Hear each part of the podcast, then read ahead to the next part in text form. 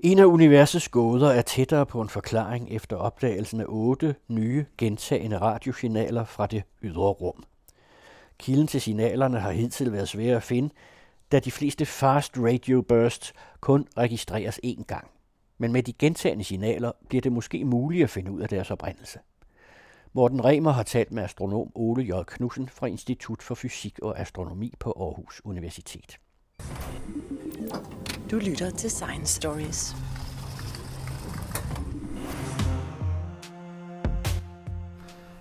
I august måned i år, altså 2019, blev opdagelserne af 8 mystiske signaler ude fra rummet, såkaldte fast radio bursts, offentliggjort. Mystiske, fordi signalerne gentager sig selv, og fordi man endnu ikke kender deres oprindelse. Spørgsmålene er mange, og svarene få, men nu håber forskerne altså på, at de med den nye data kan komme nærmere en forklaring på det astronomiske fænomen. Og med til at hjælpe mig og lytterne til at forstå, hvad opdagelsen går ud på, er jeg taget ud til Mosgaards Museum lidt uden for Aarhus for at mødes med astronom og videnskabsformidler Ole J. Knudsen fra Stellar Astrophysics Center ved Institut for Fysik og Astronomi ved Aarhus Universitet. Velkommen til dig. Tak skal du have. Ja, det var lige svært at udtale det der. Det er det, og vi tager heller ikke altid det hele med. Nej, det er godt. Men vi skal tale om, hvad er et fast radio burst, altså hurtig radiobrud egentlig, og hvordan opdagede man dem første gang, og hvorfor er de så interessante, og hvad er det egentlig, der producerer disse her udbrud? Men lad os starte med det første. Ole, hvad er et fast radio burst? Jamen, den meget korte forklaring er, det ved vi ikke. Det var den radioudsendelse. Så godt gå hjem, eller tage en kop kaffe mere, eller et eller andet. Nej, i og med, at det er radio, så er det jo noget, man optager med radioteleskoper ude i centimeterbølgeområdet, og hvad det er, kan vi komme tilbage på senere. Det, der sker, er, at der er altid sådan en susen, og en, lidt ligesom hvis man indstiller sin gamle FM-radio mellem 2 stationer, så er der sådan noget radiostøj ud fra universet. En gang imellem kommer der så åbenbart en meget, meget kraftig spids, eller peak, som vi ser, fordi vi taler nydansk, i det her radiostråling. Ganske kort, nede omkring 1 eller 2 tusindedel sekunder var det, og så er det væk igen. Det er et fast radio burst, altså fast, fordi det går hurtigt, radio, fordi det foregår i radiobølgeområdet, og burst, fordi det er ganske voldsomt. Og de er meget sjældne. Ja, indtil videre er der siden 2001 fundet, jeg tror det er 34 radio bursts, og langt de fleste af dem er fundet i gamle optagelser, altså tilbage til 2001, som man har kørt igennem igen, fordi nu vidste man pludselig, at der var noget, som man skulle lede efter, og så leder man selvfølgelig på en anden måde, end hvis man bare har de gamle registreringer liggende. Det første, der bliver registreret, hvad skal vi kalde det, live, det er helt fremme i 2007, og så begynder man at lede bagud, og så har man så holdt øje med, om der skulle komme flere sidenhen. Og sjældne ja, fordi det er ikke altid, man har kapacitet på radioteleskoperne til at lede efter lige det her. De har jo fuldt op brug for al den tid, som astronomerne skal bruge til at kigge efter andre ting, som man nogen ved, hvad er, eller som man er vant til at holde øje med. Så det er lidt tilfældigt, om der står et radioteleskop et eller andet sted på kloden og peger i en retning, hvor der kommer et radioburst. Nu radioastronomien går tilbage til omkring 60'erne, og det er alligevel næsten 60 år, hvor man har haft den her type for astronomi. Ja, og hvor man skulle synes, der havde været mulighed for at høre. Men vi har ikke hvorfor er det først nu, at det bliver opdaget? Fordi det først er efter årtusindskiftet, at vi har teleskoper, eller modtagere, antenner, som er kraftige nok til at modtage det her. Fordi en ting er, at det er et ekstremt kraftigt signal i forhold til baggrunden. Men det er kortvarigt, det vil sige, at man skal have god opløsning, kan man sige, tidsopløsning i sine målinger, man skal være i stand til. Hvad vil det sige? Det vil sige, at når det er noget, der foregår på en tusindedel sekund, og hvis man har en detektor, som kun kan reagere ændringer hen over 1 sekund, så når den overhovedet ikke at opdage, at der er sket noget. Hvordan ser sådan et radiosignal ud? Fordi hvis vi skal prøve at visualisere det. Ja, og det gør vi jo, fordi man tegner grafer ud, fordi det er det, vi er vant til at fornemme. Altså, hvis du forestiller dig sådan et skovbryn med lidt op og lidt ned henover. Og der så lige pludselig, som vi faktisk kan se her, søsterhøjsenderen her nord for museet her, lige pludselig kommer der i skovbrynens profil en enorm høj pind, der stikker op. En peak, som det også hedder på engelsk. Ja. Så er det faktisk det, der sker. Pludselig inden for meget kort tid kommer der en voldsom udledning af energi. Men den er ikke voldsommere, end at man altså skal have de nyeste, bedste, mest moderne detektorer for overhovedet at opfange det. Altså det skal være ekstremt følsomt? Det skal være ekstremt følsomt. Og det er så også et problem, fordi kommer der så en kørende forbi en gammel bil, jamen så drukner alt, hvad der hedder radiosignaler et stykke tid. Lidt ligesom hvis du vil fotografere op imod solen, så bliver dit kamera fuldstændig blændet, ikke også? Et radioteleskop er meget anderledes end et visuelt teleskop. Kan du prøve at forklare det? Ja. Det er egentlig i bund og grund et af det samme, man registrerer, nemlig det, der hedder elektromagnetisk stråling. Ja. Så har elektromagnetisk stråling forskellige bølgelængder, forskellige frekvens, og det, man ser med et visuelt teleskop, det er naturligvis, det ligger i ordet, det er den del af det elektromagnetiske spektrum, som vi kan se med vores øjne. Og så lidt til den ene side, hvor det hedder ultraviolet, og lidt til den anden side, hvor det hedder infrarødt.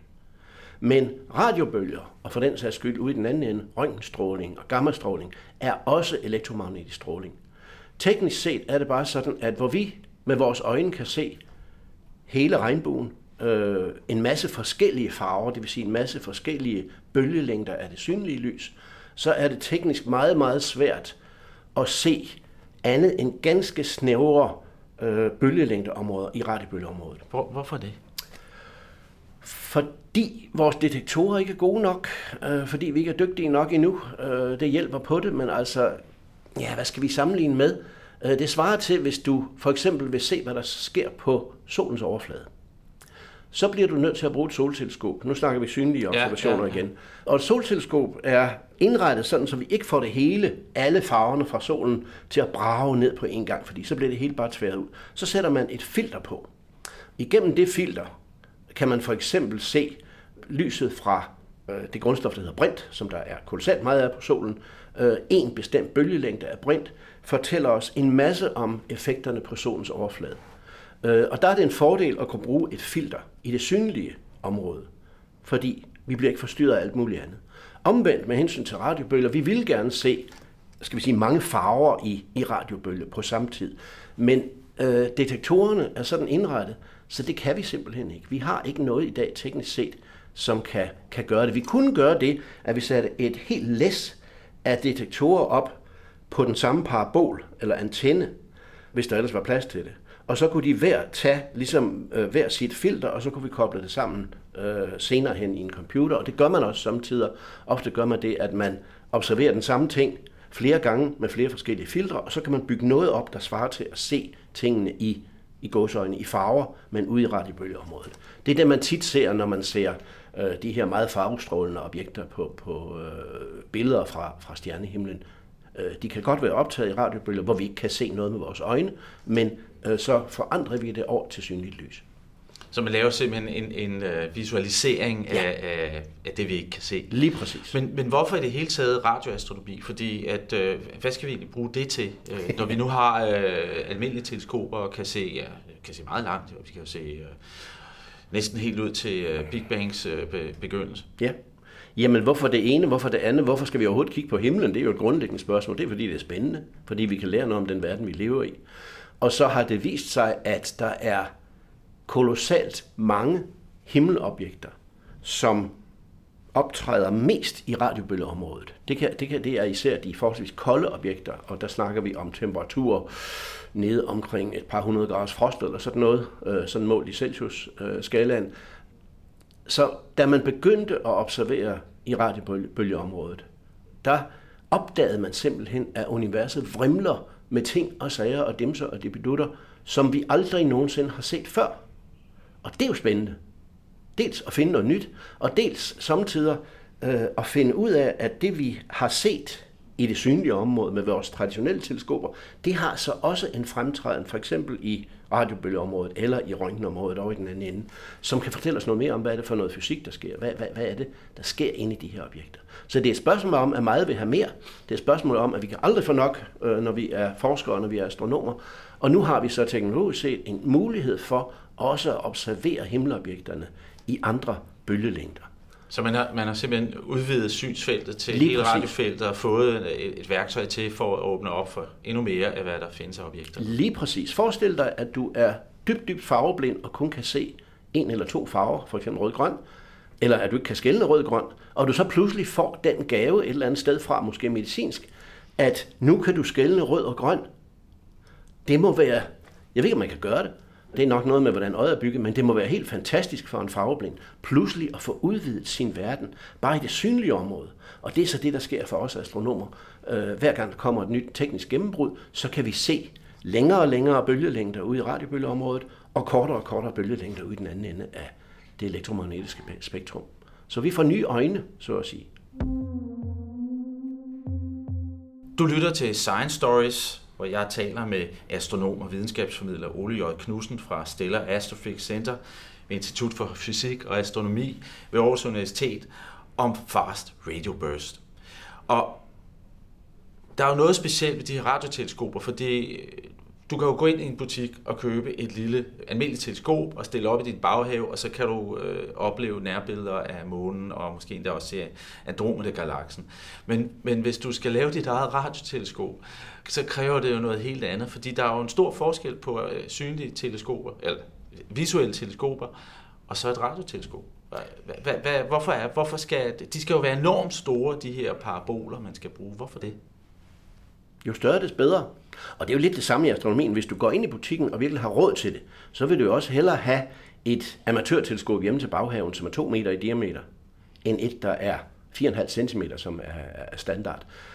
Størrelse har betydning i vores verden. Det er simpelthen opløsningen. Opløsningen, lige præcis. Jo større diameter et hvilken som helst teleskop har, jo skarpere kan du se.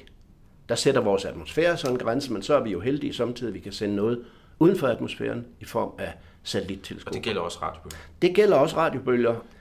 Radiobølger har en langt større bølgelængde end synligt lys. Og det vil sige, hvis du så at sige vil have det hele med, så skal du fange det inden for en parabol, inden for en modtager, reflektor eller antenne, som er stor nok til at få en masse udsving med på samme tid. Men hvorfor er de her radioteleskoper så stationært? Fordi de er så store, at de ikke kan blive båret op af et stativ eller et stel eller en konstruktion, der kan bære det. Hvad er grunden til, at de altid er stationært? For eksempel det amerikanske teleskop Arecibo. Arecibo-teleskopet er stationært, fordi det har en diameter, så vidt jeg husker, på godt 300 meter. Og der kan vi teknisk set, ingeniørmæssigt, i dag ikke bygge en parabol, som kan drejes og som er stabil i den størrelse, fordi metal, som man ofte bygger af, eller kulfiber, stænger, er bøjelige, når vi kommer op i store afstande. Og vi vil gerne have noget, der er fuldstændig stift og stabilt, og som altid giver samme billede, så at sige. For ikke at ødelægge optagelsen. Netop. Altså, vi har brugt masser af penge på at købe udstyr til et kæmpe teleskop, og hvis vi så alligevel får billedet til at blive sløret og pløret og ødelagt, fordi det ikke har samme façon altid, så er pengene jo spildt. Så man indbygger det som Arecibo, som du nævner, eller et endnu større, som findes i Kina, simpelthen i en dal imellem nogle bjergtoppe. Og så sætter man nogle kabler på nogle høje tårne på bjergtoppen udenom, og så hænger man simpelthen modtagerantennen op ind over den her kæmpe store parabol. Det er simpelthen en parabolkopi, ja. Og så kan man flytte modtagerantennen en lille smule ved at hive kablerne, og på den måde kan man se lidt nord for, lidt syd for det sted på himlen, som parabolen peger, men den er ikke fuldt styrbar. Den er jo afhængig af jordens rotation. Lige præcis. Og både om solen, men også om sig selv. Ja, og det er jo en kæmpe fordel, fordi jorden faktisk drejer, og det gør, at du i hvert fald kan gennemmønstre et bånd på himlen, lad os sige 8-10 grader i bredden eller sådan noget. Men du kan aldrig se noget, der er andre steder på himlen fra det givende, faste, store teleskop. Men der har vi så nogle mindre, og vi har nogle fiduser. Det største fuldt styrbare radioteleskop, det står i Effelsberg nede i Ruhrområdet i Tyskland, og det er 100 meter i diameter. Det er kæmpe stort. Men det er simpelthen grænsen for, hvad vi i dag teknisk kan bygge med hensyn til en fuldt styrbar parabol. Hvad med ude i rummet? Ude i rummet, hvor der er god plads. Og ingen atmosfære. Ingen atmosfære, og især ikke en tyngdekraft, der betyder noget, som afbøjer faconen på vores teleskop. Det er en ønsketing. Men du skal stadigvæk have diameteren, og det vil sige at sende et radioteleskop op med en diameter på et par hundrede meter. Det kræver altså en del lasteevne, og det kræver nogle astronauter, der kan bygge det sammen ude i rummet, ligesom rumstationen ISS. Så det er så ikke noget, der er gjort endnu.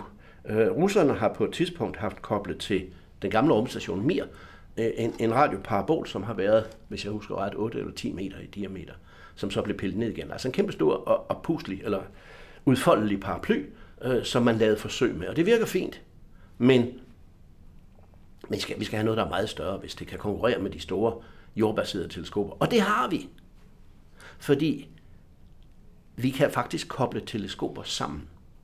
Forestil det gør man jo med visuelle teleskoper. Det gør man efterhånden nu med visuelle teleskoper. Det er langt sværere, men man kan gøre det med noget lyslederteknik. Men i mange, mange år har man lavet det, der hedder interferometri med radioteleskoper. Det vil sige, det vi talte om før, Arecibo-teleskopet på Puerto Rico, det store teleskop, der står, jeg tror det er Xinjiang-provinsen i Kina, kobler man sammen med et mindre teleskop, der står på Thulebasen i Grønland, eller et radioteleskop, der står i Australien, hvor de har mange af dem, Parkes-teleskopet, som vi kommer ind på senere, dem kobler man sammen, og bare man har et ur, der er hamrende præcist, så vi ved nøjagtigt, hvornår signalet når frem til de forskellige store teleskoper, så kan vi på den måde faktisk observere et objekt og snyde naturen til at tro, at vi har et teleskop, der har samme diameter som jorden. Altså op i størrelsesorden 10-12.000 km. Det er det, der hedder interferometri, og det virker, og det fungerer. Og her for nylig havde vi jo en helt fantastisk opdagelse af noget helt andet, nemlig det første billede af et sort hul i en fjern galakse, og det er skaffet hjem via radioteleskoper, som står rundt omkring på hele jordkloden og bliver koblet sammen.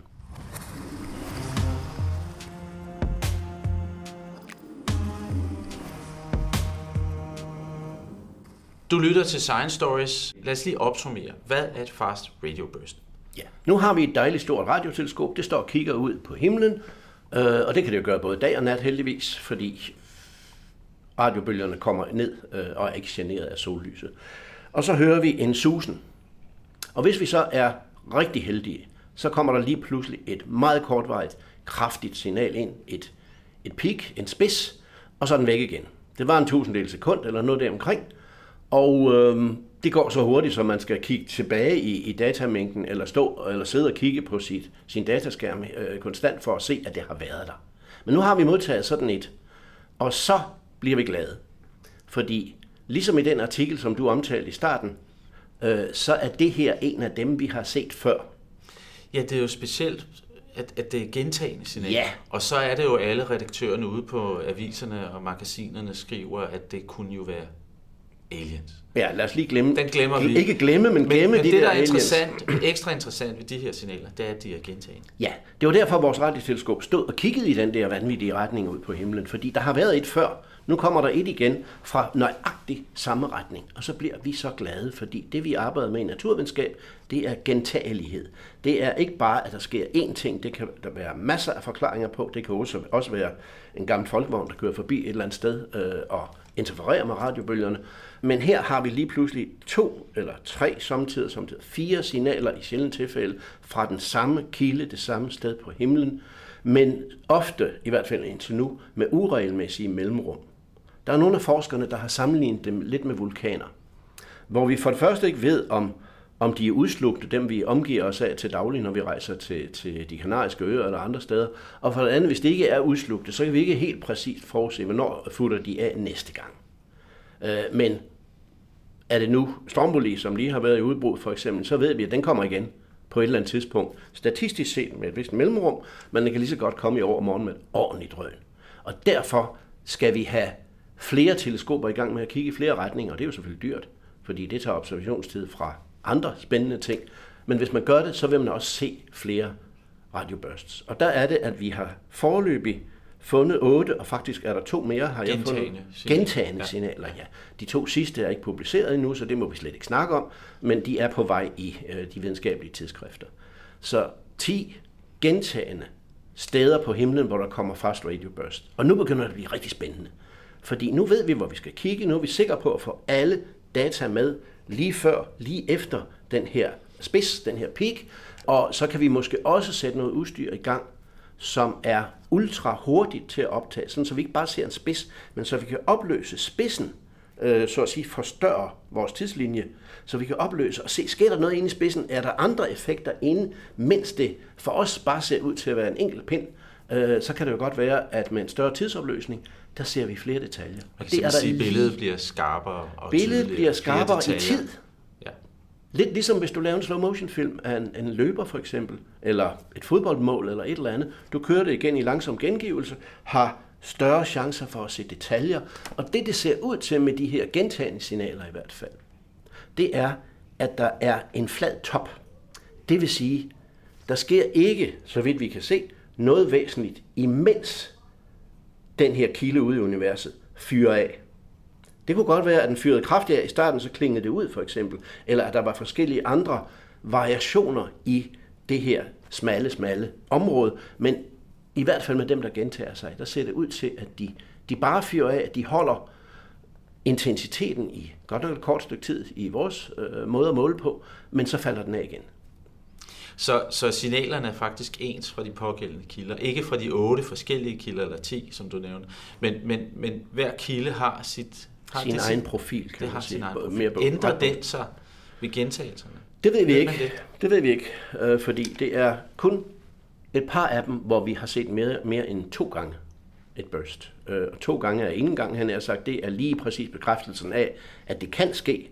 Og nu er vi så på jagt efter mange flere hændelser. Så begynder vi at kunne lave statistik på det. Det ser ud til, at hvert burst stort set er ens. Hvad med mellemrummet i de her burst? Ujævnt. Ligesom med så der er ikke nogen, man kan ikke sige, at der går 8 år imellem hver peak, eller der går 14 dage? Eller? Altså når vi har observeret dem længe nok, vil vi formentlig kunne sige, ligesom med vulkaner, der går i gennemsnit så lang tid imellem hvert udbrud. Men der er vi slet ikke endnu. Altså som sagt, de første, vi kender til overhovedet, bliver opdaget eller bliver registreret i 2001, og det er først, jeg tror, jeg sagde det lidt forkert i starten af udsendelsen, det er først i 2015, at vi kan begynde at observere dem live. Det vil sige, at vi har teleskoper, der står og peger og venter og ikke laver andet, og som så kan registrere dem. Men hvad er kilden til det her? Fordi at pulsarer, som vi kender, er jo meget genkendelige i deres aftryk. Ja. Og nogen nævner, at det her kunne være en mulighed, ligesom den her fjollede idé, undskyld mig, med at det skulle være en fremmed civilisation, som sendte en energiladning afsted for at sende et rumskib i en eller anden retning. En kraftig radiolaser til at skubbe noget afsted for. Ja. Det er jo en teknologi, som vi har drømt om at kunne, også her på jorden. Det er forudset, at med nok penge, og måske på trods af visse miljømæssige problemer, lad os bare sige, at vi sætter laseren op på månen, der er ikke de store problemer med det, bortset fra, at vi skal lige derop og hjem igen 40, 50, 500 gange. Men altså teknisk set vil det kunne lade sig gøre, at vi også giver vores rumskibe et ordentligt spark i bagdelen, og så sender dem ud fra solsystemet med stor hastighed. Men lad os gå ud fra, det ikke. Det er en kompliceret ting, som forudsætter en masse ting, som vi ikke kender til. Så lad os bare sige, indtil det modsatte er bevist, at det her har ikke noget med aliens at gøre. Hvad kunne det så være? Har forskerne nogen som helst idé om det? Ja, der er nogle fænomener, som vi godt kender til, og som vi har observeret i andre bølgelængder. Sådan noget som 2 sorte huller, der støder sammen og smelter sammen og bliver til et større sort hul. Det har vi observeret allerede i andre bølgelængdeområder, men vi ved ikke nok, teoretisk set, om fænomenet til at kunne sige, om det så også vil give en skarp peak lige præcis i radiobølgeområdet. Men der er en pussy ting, fandt jeg ud af, da jeg læste lidt før, vi skulle snakke sammen her, og det er, at rigtig mange af disse fast radio bursts, de udsender i et frekvensområde, som hedder 1400 MHz. Og det skal ikke sige nogen ret meget. Det er cirka samme frekvensområde, som vi bruger hernede på jorden til GSM, mobilsignaler, eller som man bruger til DAB-radio. Sådan cirka. Men bølgelængdemæssigt, der er det 21 cm. Og der er det jo altså sådan, at ude i universet er der fyldt med et bestemt grundstof, som udsender stråling hele tiden i 21 cm båndet. Det lyder jo ikke som en tilfældighed. Det lyder ikke som en tilfældighed. Jeg ved ikke, om der er fysisk belæg for det, men rigtig mange af de her udsender altså signaler i 21 cm bånd, og det er der, hvor hydrogen også udsender et signal, brint, Og det er simpelthen det mest hyppige grundstof i universet, og det gør, at jeg er meget mere skeptisk end ellers over for at snakke om aliens i første omgang. Så lad os lige få sorteret, lad os sige, de naturlige fænomener væk. Og i og med, at det her det smager af det allermest hyppige grundstof, så kunne det være, at der skete noget et eller andet sted i universet. Det kan også være stof, der falder ind i et sort hul. Det kan være supernovaer, som eksploderer på en måde, vi ikke har forudset. Altså store stjerner, der klapper sammen. Og dem ved vi heller ikke nok om til at kunne sige, eller til at kunne udelukke, at der faktisk sker noget voldsomt på kort tid i visse tilfælde. Og der skal vi lige huske at sige, at disse her radio bursts kan vi faktisk så nogenlunde måle afstand til. Der er et lille trick nemlig. Og dem, vi har set indtil nu, ligger ikke i vores nabolag, ikke i vores baghave, ikke i vores egen mælkevej overhovedet. De ligger milliarder af lysår væk. 1, 2, 3 milliarder af lysår væk. Og det kan være, at der er nogen, der er endnu fjernere, men så vil det være så langt væk, så vi i dag ikke har teknisk mulighed for at detektere dem. Og en anden ting er, at der er tilsyneladende ikke nogen, der er tæt på. Hvad kan det fortælle os? Det kan fortælle os, at det ikke er et fænomen, der sker i nærheden af os i dag. I hvert fald ikke særlig hyppigt. Men igen, der skal vi have flere observationer. Statistisk set kan vi regne ud, at der må være omkring 100 radio bursts per dag, hvis vi kunne scanne hele himlen. Men det kan vi ikke. Vi kan scanne små områder af himlen, og så kan vi summere op. Og det vil sige, at det er ikke noget voldsomt sjældent fænomen, men det kræver altså en hel del radioteleskoper, som udelukkende lytter efter de her fænomener, og det har vi ikke rigtig haft mulighed for at bygge op endnu. Men indtil videre ser det ud til, at det er noget, der er sket et godt stykke tid tilbage i universets historie. Slet ikke tilbage i nærheden af Big Bang, som er lige knap 14 milliarder år tilbage i tiden, men for omkring 1, 2, 3 milliarder år siden i fjerne galakser er der nogle effekter, som vi simpelthen ikke med fuld sikkerhed kan sige, hvad er. Og det er jo hamrende spændende simpelthen, at der pludselig dukker et helt nyt fænomen op. Ligesom pulsarerne, som du nævnte i starten, som man jo ikke havde set eller hørt noget til før i begyndelsen af 1960'erne, hvor de pludselig dumper ind, fordi man får udstyr, der kan registrere det.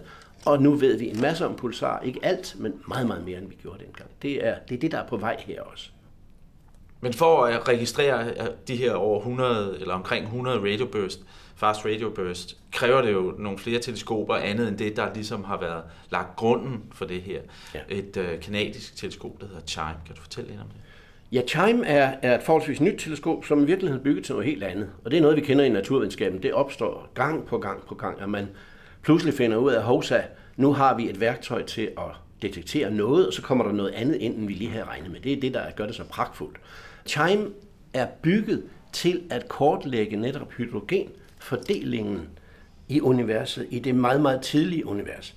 Altså vi snakker et tilbageblik til omkring Big Bang? Ja, tæt på Big Bang i hvert fald. Fordi hydrogenfordelingen og måden, som hydrogen eller brinten så har udvidet sig sammen med universet, kan fortælle noget om nogle meget mærkelige ting, som vi også kan se. Dels så udvider universet sig, og dels så accelererer den udvidelse, og vi ved ikke hvorfor. Vi ved ikke, hvad det er, der gør det. Men ved at kunne kortlægge, det er sådan ligesom i gamle dage, hvor man efterhånden kortlagde Afrika, og så kan man begynde at vide noget mere om det kontinent, og koloniherrerne kunne finde nye miner og alt det der på godt og ondt. På samme måde her, en kortlægning af det som Chime, som er et stort teleskopanlæg, som står over i det sydvestlige Canada, som altså er beregnet til. Men der dukkede blandt andet på det, men også på andre radioteleskoper, der dukker pludselig det her fast radio bursts op, og så har man nu købt en ny stor modtager, som er specielt indrettet til at kunne opfange i større detalje disse her fast radio bursts. Så den har leveret hovedparten af dem, vi kender, men der er et par andre steder. Der er det gode gamle styrbare Parkes-teleskop i Australien, som har set et par stykker, og der er et par andre også, som melder sig ind i i alt nogle 70 bursts, som vi har set, hvor cirka 30 af dem altså er gentagende. Og Chime er et faststående teleskop. Det er, hvis du forestiller dig 4 store, meget store tagregner, lavet af gitter, metalgitter, sat ved siden af hinanden, og så er der nogle flytbare antenner. Tagregnerne, det er reflektoren, det svarer til parabolen, og så er der nogle antenner, man kan flytte lidt rundt på, og så drejer jorden jo rundt, som vi snakkede om tidligere her i udsendelsen, og det gør, at vi kan med Chime, for at snakke nydansk, sweepe hen over et bånd på himlen, som er forholdsvis bredt. Vi kan faktisk se af gangen omkring en tredjedel af det, der er oppe, det vil sige en tredjedel af hele himlen. Så har vi bare tålmodighed til det, så vil Chime i løbet af et døgn gennemmønstre hele himlen nogle gange. Det vil sige, at man altså kigger tilbage på noget, der er måske 13 milliarder år gammelt, de her radio bursts. Nej. Ser man så langt tilbage? Eller Chime, det er for langt væk til, at teleskoperne kan opfange det? Man har endnu ikke, nu skal jeg tage alle de forbehold, som man gør. Det jeg gerne vil ind på, det er nemlig det her om det her noget, der stammer helt tilbage fra starten af universets oprindelse, de her radio bursts. Fordi hvis du siger 100 bursts om dagen, og det formentlig, tror man, kunne være sammensmeltning af to sorte huller, så er der jo mange sorte huller, der smelter sammen. Ja, og der var rigtig mange i det tidlige univers. Det. Mange små sorte huller, og de store, som sidder som nogle monstre i centrum af vores galakser, også vores egen mælkevej, som også må være smeltet sammen undervejs. Problemet er, at vi indtil videre med Chime og med de andre teleskoper kun har detektorer, der er følsomme nok til at observere fast radio bursts ud til, lad os så bare være rundhåndet og sige 5 milliarder lysår. Og det har vel også noget at gøre med, hvor stærke signalerne er, for der er jo også forskellige intensiteter. Det er der nemlig, og det vi så i første omgang selvfølgelig håber på, det er at få alle de kraftige ind, men stadigvæk kun ud til den afstand, eller til den tid tilbage i tiden, som svarer til 4-5 milliarder år, og det er altså kun en tredjedel af universets aldersrund regnet. Med bedre detektorer kan det godt være, at det viser sig, og det vil være hamrende interessant, at der er flere af dem tilbage i tiden, eller der kan være færre af dem, eller der kan være måske slet ikke nogen. Under alle omstændigheder, så giver det os ny viden.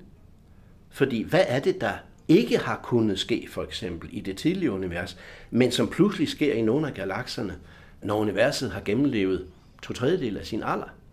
Det er jo også helt fantastisk spændende. Du lytter til Science Stories, hvor vi er i gang med at tale om de såkaldte fast radio bursts, og jeg har siddende her ved siden af mig, astronom og videnskabsformidler Ole J. Knudsen fra Stellar Astrophysics Center ved Institut for Fysik og Astronomi ved Aarhus Universitet. De her fast radio bursts, eller hurtige radioudbrud, kan vi vel godt oversætte det til, nævner, du bliver registreret som dataspidser, som kun varer en tusinddel millisekunder. Og de kan udlede energi, der kan svare op til 500 millioner sol. Men hvordan kan man overhovedet måle afstand til noget, der er så... altså registreringen af dem er der jo nærmest ikke. Jamen altså, det du nævner med, hvor stor energi der ligger i sådan et burst der, forudsætter, at vi ved, hvor langt væk de er. Altså hvis de er lige om bag bakken, hvis de nu var lokale, jamen så skulle der ikke så meget til for at give den energi. Men hvis de ligger ude i 3 milliarder lysårs afstand, så skal der rigtig fyres op under den kilde, som laver dem. Så det første problem, det er, hvor langt væk er de overhovedet. Og der er det sådan, at hvis man... Nu er det jo radiobølger, så vi kan høre det. Men man kan omsætte sådan et spektrum, altså et frekvensforløb, det kan man omsætte til noget, vi kan høre som til lyd, selvom det ikke er lyd. Og de lyder sådan her. Min fugleimitation er ikke så god, men altså sådan et nedadgående pift. Meget Jens Lyn. Ja, noget i den retning. Og det, der er fidusen, det er, at dem, der er langt væk, de lyder lidt anderledes end dem, der er kort afstand. Så det er en form for rødforskydning? Nej, det er et fænomen, som hedder spredning. Vi ved jo alle sammen, forhåbentlig også, du må hellere forklare det. Ja, at lysets hastighed ude i det tomme rum er konstant og er cirka knap og nap 300.000 km i sekundet. Så umiddelbart er det jo underligt, hvis et radiosignal, som også er en slags lys, hvis det skulle komme frem til os med forskellige hastigheder. Men det gør det. Sagen er, at jo længere bølgelængde, svarende til jo dybere tone i min fløjten før, jo længere bølgelængde et radiosignal har, jo større er sandsynlighed for, at det undervejs til os i disse mange milliarder lysår bliver forstyrret af nogle elektroner, som ligger ude i det interstellare rum. Som det bomber ind i og bliver forsinket. Og det betyder, at de kortbølgede dele af det her signal, fordi det har en vis båndbredde, som man kalder det. Altså, det er ikke bare... Der er flere frekvenser foldet ind i hinanden der. Ja. De kortbølgede af disse her signaler, de kommer næsten lige igennem. De mere langbølgede er der en sandsynlighed for, at de er blevet forsinket lidt, så de kommer lidt senere. Og det hører vi, når vi omsætter det til noget hørligt, som, ja, nogen har sagt, det er ligesom sådan en lidt søvnig trombone, eller hvad hedder trækbasun, at det er sådan... Så det er ikke noget med rådforskydning. Det er ikke simpelthen noget med, at der er modstand på vejen. Der er modstand undervejs, hvis man kører for langsomt. Det lyder lidt selvmodsigende, men sådan er det. Ja, det giver mening. Der kan man så skalere det ved at sammenligne med andre typer kilder. En kalibrering, form for kalibrering. Lige præcis. Og sige, hvis der er så meget forskel på det mest kortbølgede og det mindst kortbølgede, de høje toner og de dybe toner, så svarer det til en afstand på, hvis der er stor forskel, 3 milliarder lysår, hvis der er lille forskel, måske 1 eller en halv milliard lysår. Hvor præcis er det? Kalibrering, eller hvor præcis er den afstand? Den er hamrende upræcis, og det er i astronomien noget, som man kunne sige måske, lad os sige, 30-40% unøjagtighed. Hvis du siger 1 milliard lysår, som det du regner dig frem til, så kan det lige så godt være 1/3, eller det kan være 2/3 lysår, som er den reelle afstand. Men det der er pointen er, at vi kan måle forskelle på de forskellige fast radio bursts. Vi kan se, at nogle er længere væk end andre. Og vi kan også se, at der er ikke nogen, der er lige om bag bakken. De er langt væk. Og så kan vi måle intensiteten. Vi kan måle, hvor kraftig pikken er. Alt hvad der er indeholdt af energi i sådan en spids der, kan vi så måle. Og så kan vi sammenligne med teleskopets følsomhed og regne. Kan vi faktisk, når vi kender afstanden bare så nogenlunde, også finde ud af, for eksempel, jeg synes, det er mindst lige så slående som det, du sagde, at i sådan et burst, som varer cirka 1/1000 sekund, er der lige så meget energi, som vores sol udsender i løbet af 80 år totalt. Det er en pæn slat energi. Men hvordan, hvis det er svært at afstandsbedømme, hvordan kan man så være sikker på, at man tror, man ved, hvor kilden er? Fordi der må jo også være en usikkerhed i, skal vi sige, i de andre retninger. Altså i alle tre dimensioner. Ja. Men på den måde, er det den galakse eller den anden galakse, kilden er fra? Hvor præcis kan man sige, hvad der er kilden, altså i retningen? Et af de nyeste observationer, der er publiceret, der har man også, fordi det var et gentagende fænomen, så har man også rettet nogle andre teleskoper op imod det område, og man kan faktisk se, at det er i en gammel træt galakse, det vil sige en galakse, hvor der ikke længere sker stjernedannelse for eksempel. Og skidt med det er bare en oplysning. Vi har et sløret billede af den galakse, og vi kan faktisk se så fint, så præcist på himlen, så vi kan se, at vores radioburst ligger ikke i centrum, som man umiddelbart ville forvente, der sker de voldsomme ting, men ude i yderkanten af sådan en galakse. Så det er et spørgsmål om, hvilken nøjagtighed, hvilken opløsningsevne vores forskellige teleskoper har, og så er det et spørgsmål om at blive enige om, hvor de faktisk peger hen, når man måler signalet. Et radioteleskop vil altid have en ringe opløsningsevne sammenlignet med et optisk teleskop, altså et, der arbejder i synligt lys. Men du kan lægge dem over hinanden, de to kort eller signalforløb, som er afhængig af koordinaterne på himlen, og så kan du se ret nøjagtigt, hvor det sker, og især jo i det tilfælde, hvor det ikke sker. Fordi at det ikke sker derinde, hvor de sorte huller ligger på lur, det fortæller også noget om, jeg ved ikke hvad, men det fortæller noget om, hvad det i hvert fald ikke er. Det er ikke for eksempel, som vi også kender fra vores egen mælkevej, at det store hul inde i midten æder stjerner og gaståger og sådan noget næsten konstant. Det er ikke sådan et fænomen. Hvad det så ellers er, jamen vi kan snakke sammen om 5 år, så kan det være, at vi har måske forklaringen. Du lytter til Science Stories. Nu har du fortalt lidt om, hvordan man kan nogenlunde, upræcist i virkeligheden, beregne afstanden til kilden, og at man også ved nogenlunde, hvor det er, forholdsvis præcist, på himlen. Ja. Men hvad med størrelsen? Du har nævnt sorte huller. De kan jo variere i alle mulige. De kan være enorme, og der findes jo også små sorte huller. Ja. Har man nogen idé om størrelsen på de her? Det har man faktisk, men metoden er lidt tricket. Den hænger på, at de alle sammen har en varighed på omkring 1 millisekund eller 2 millisekunder. Noget der. Altså signalet. Signalet, vi måler, spidsen. Ja. Ja. varer ikke mere end omkring millisekund. Og der kan man groft set sige, at lysets hastighed er 300.000 km i sekundet rundt regnet. Hvor langt når lyset på et millisekund? Det når omkring et par hundrede kilometer. Så meget større kan vores kilde derude i universet ikke være, fordi så vil vi se, skal vi sige, signal både fra den ene side og fra den anden side, fra noget, der var større, og så vil det ikke nå frem, eller det vil ikke blive udsendt helt samtidig. Er det fordi, den roterer? Nej, ikke nødvendigvis. Det kan vi ikke vide. Ikke før vi begynder at være så nøjagtige, så vi kan måle Doppler-effekt, eller rød forskydning, blå forskydning. Det er vi ikke gode nok til endnu. Men det er fordi, selve størrelsen fortæller, at der kan ikke nå at være sendt et signal ude i kilden fra den ene side, lad os bare sige, det er en stor kugle, fra den ene side til den modsatte side, der kan ikke være sendt et signal om, nu skal vi fyre af, hurtigere end med lysets hastighed. Og lysets hastighed i en tusindedel sekund svarer til en diameter på nogle få 100 kilometer. Så det sætter en grænse for kilden. Det kan godt være, at kilden er meget, meget større i virkeligheden, men det, der udsender strålingen, kan ikke være ret meget større. Så kan det kan godt være et kæmpe stort sort hul, men det er et punkt. Så er det en plet eller solpletter eller noget den, som fyrer af. Okay.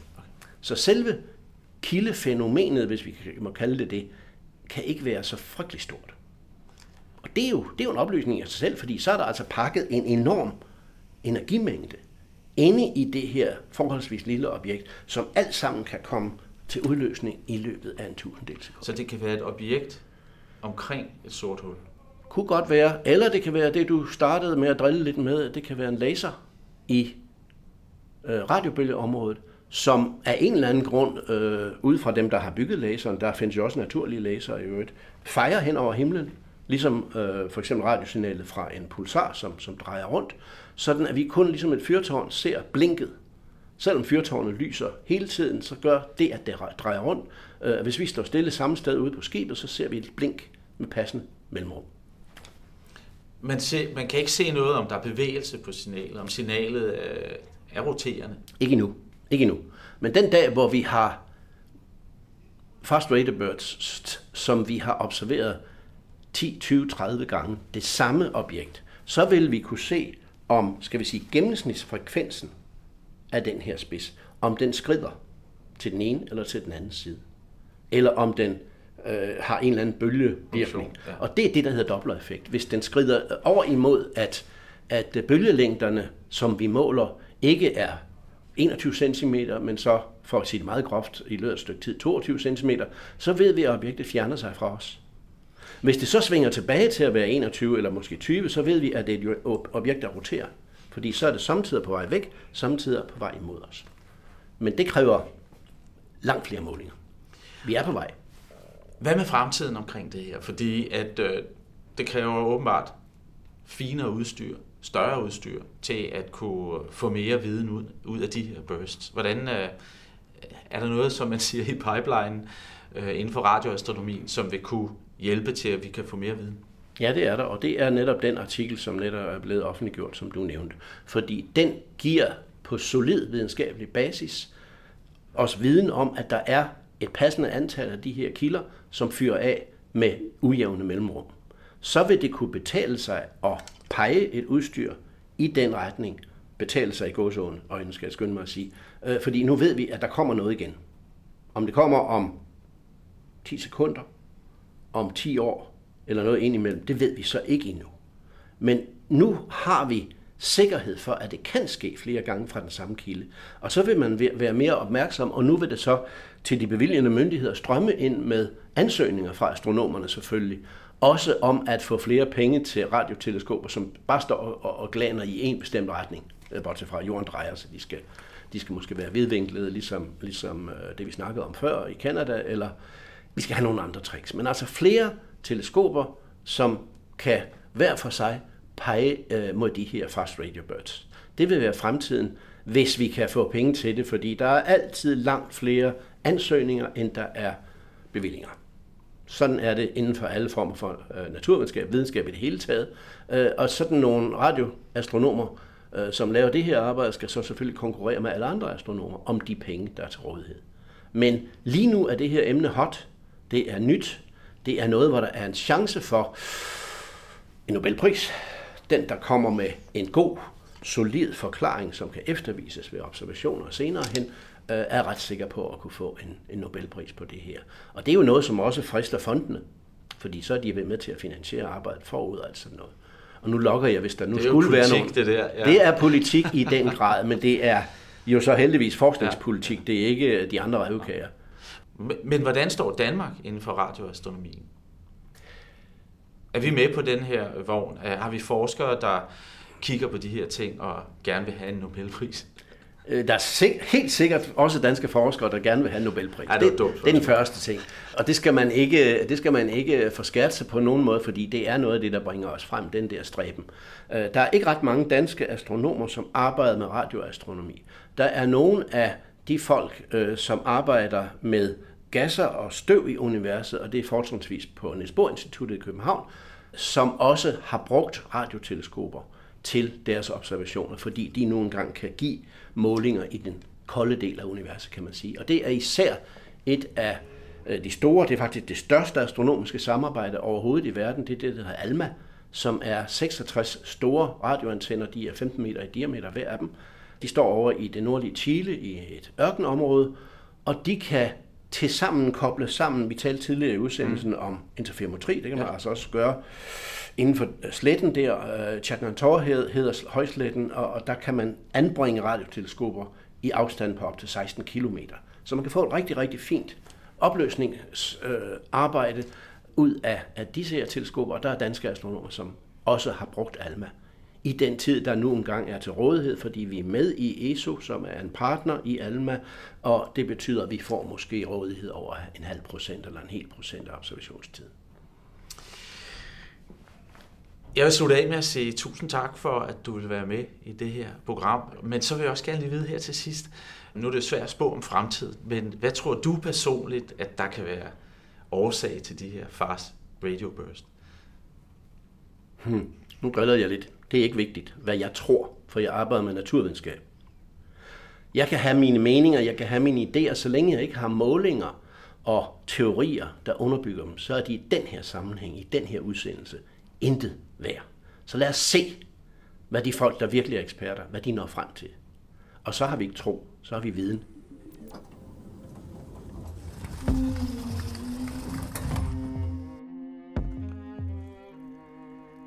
I hørte astronom Ole J. Knudsen fra Institut for Fysik og Astronomi på Aarhus Universitet i en samtale med Morten Remer fra Science Stories.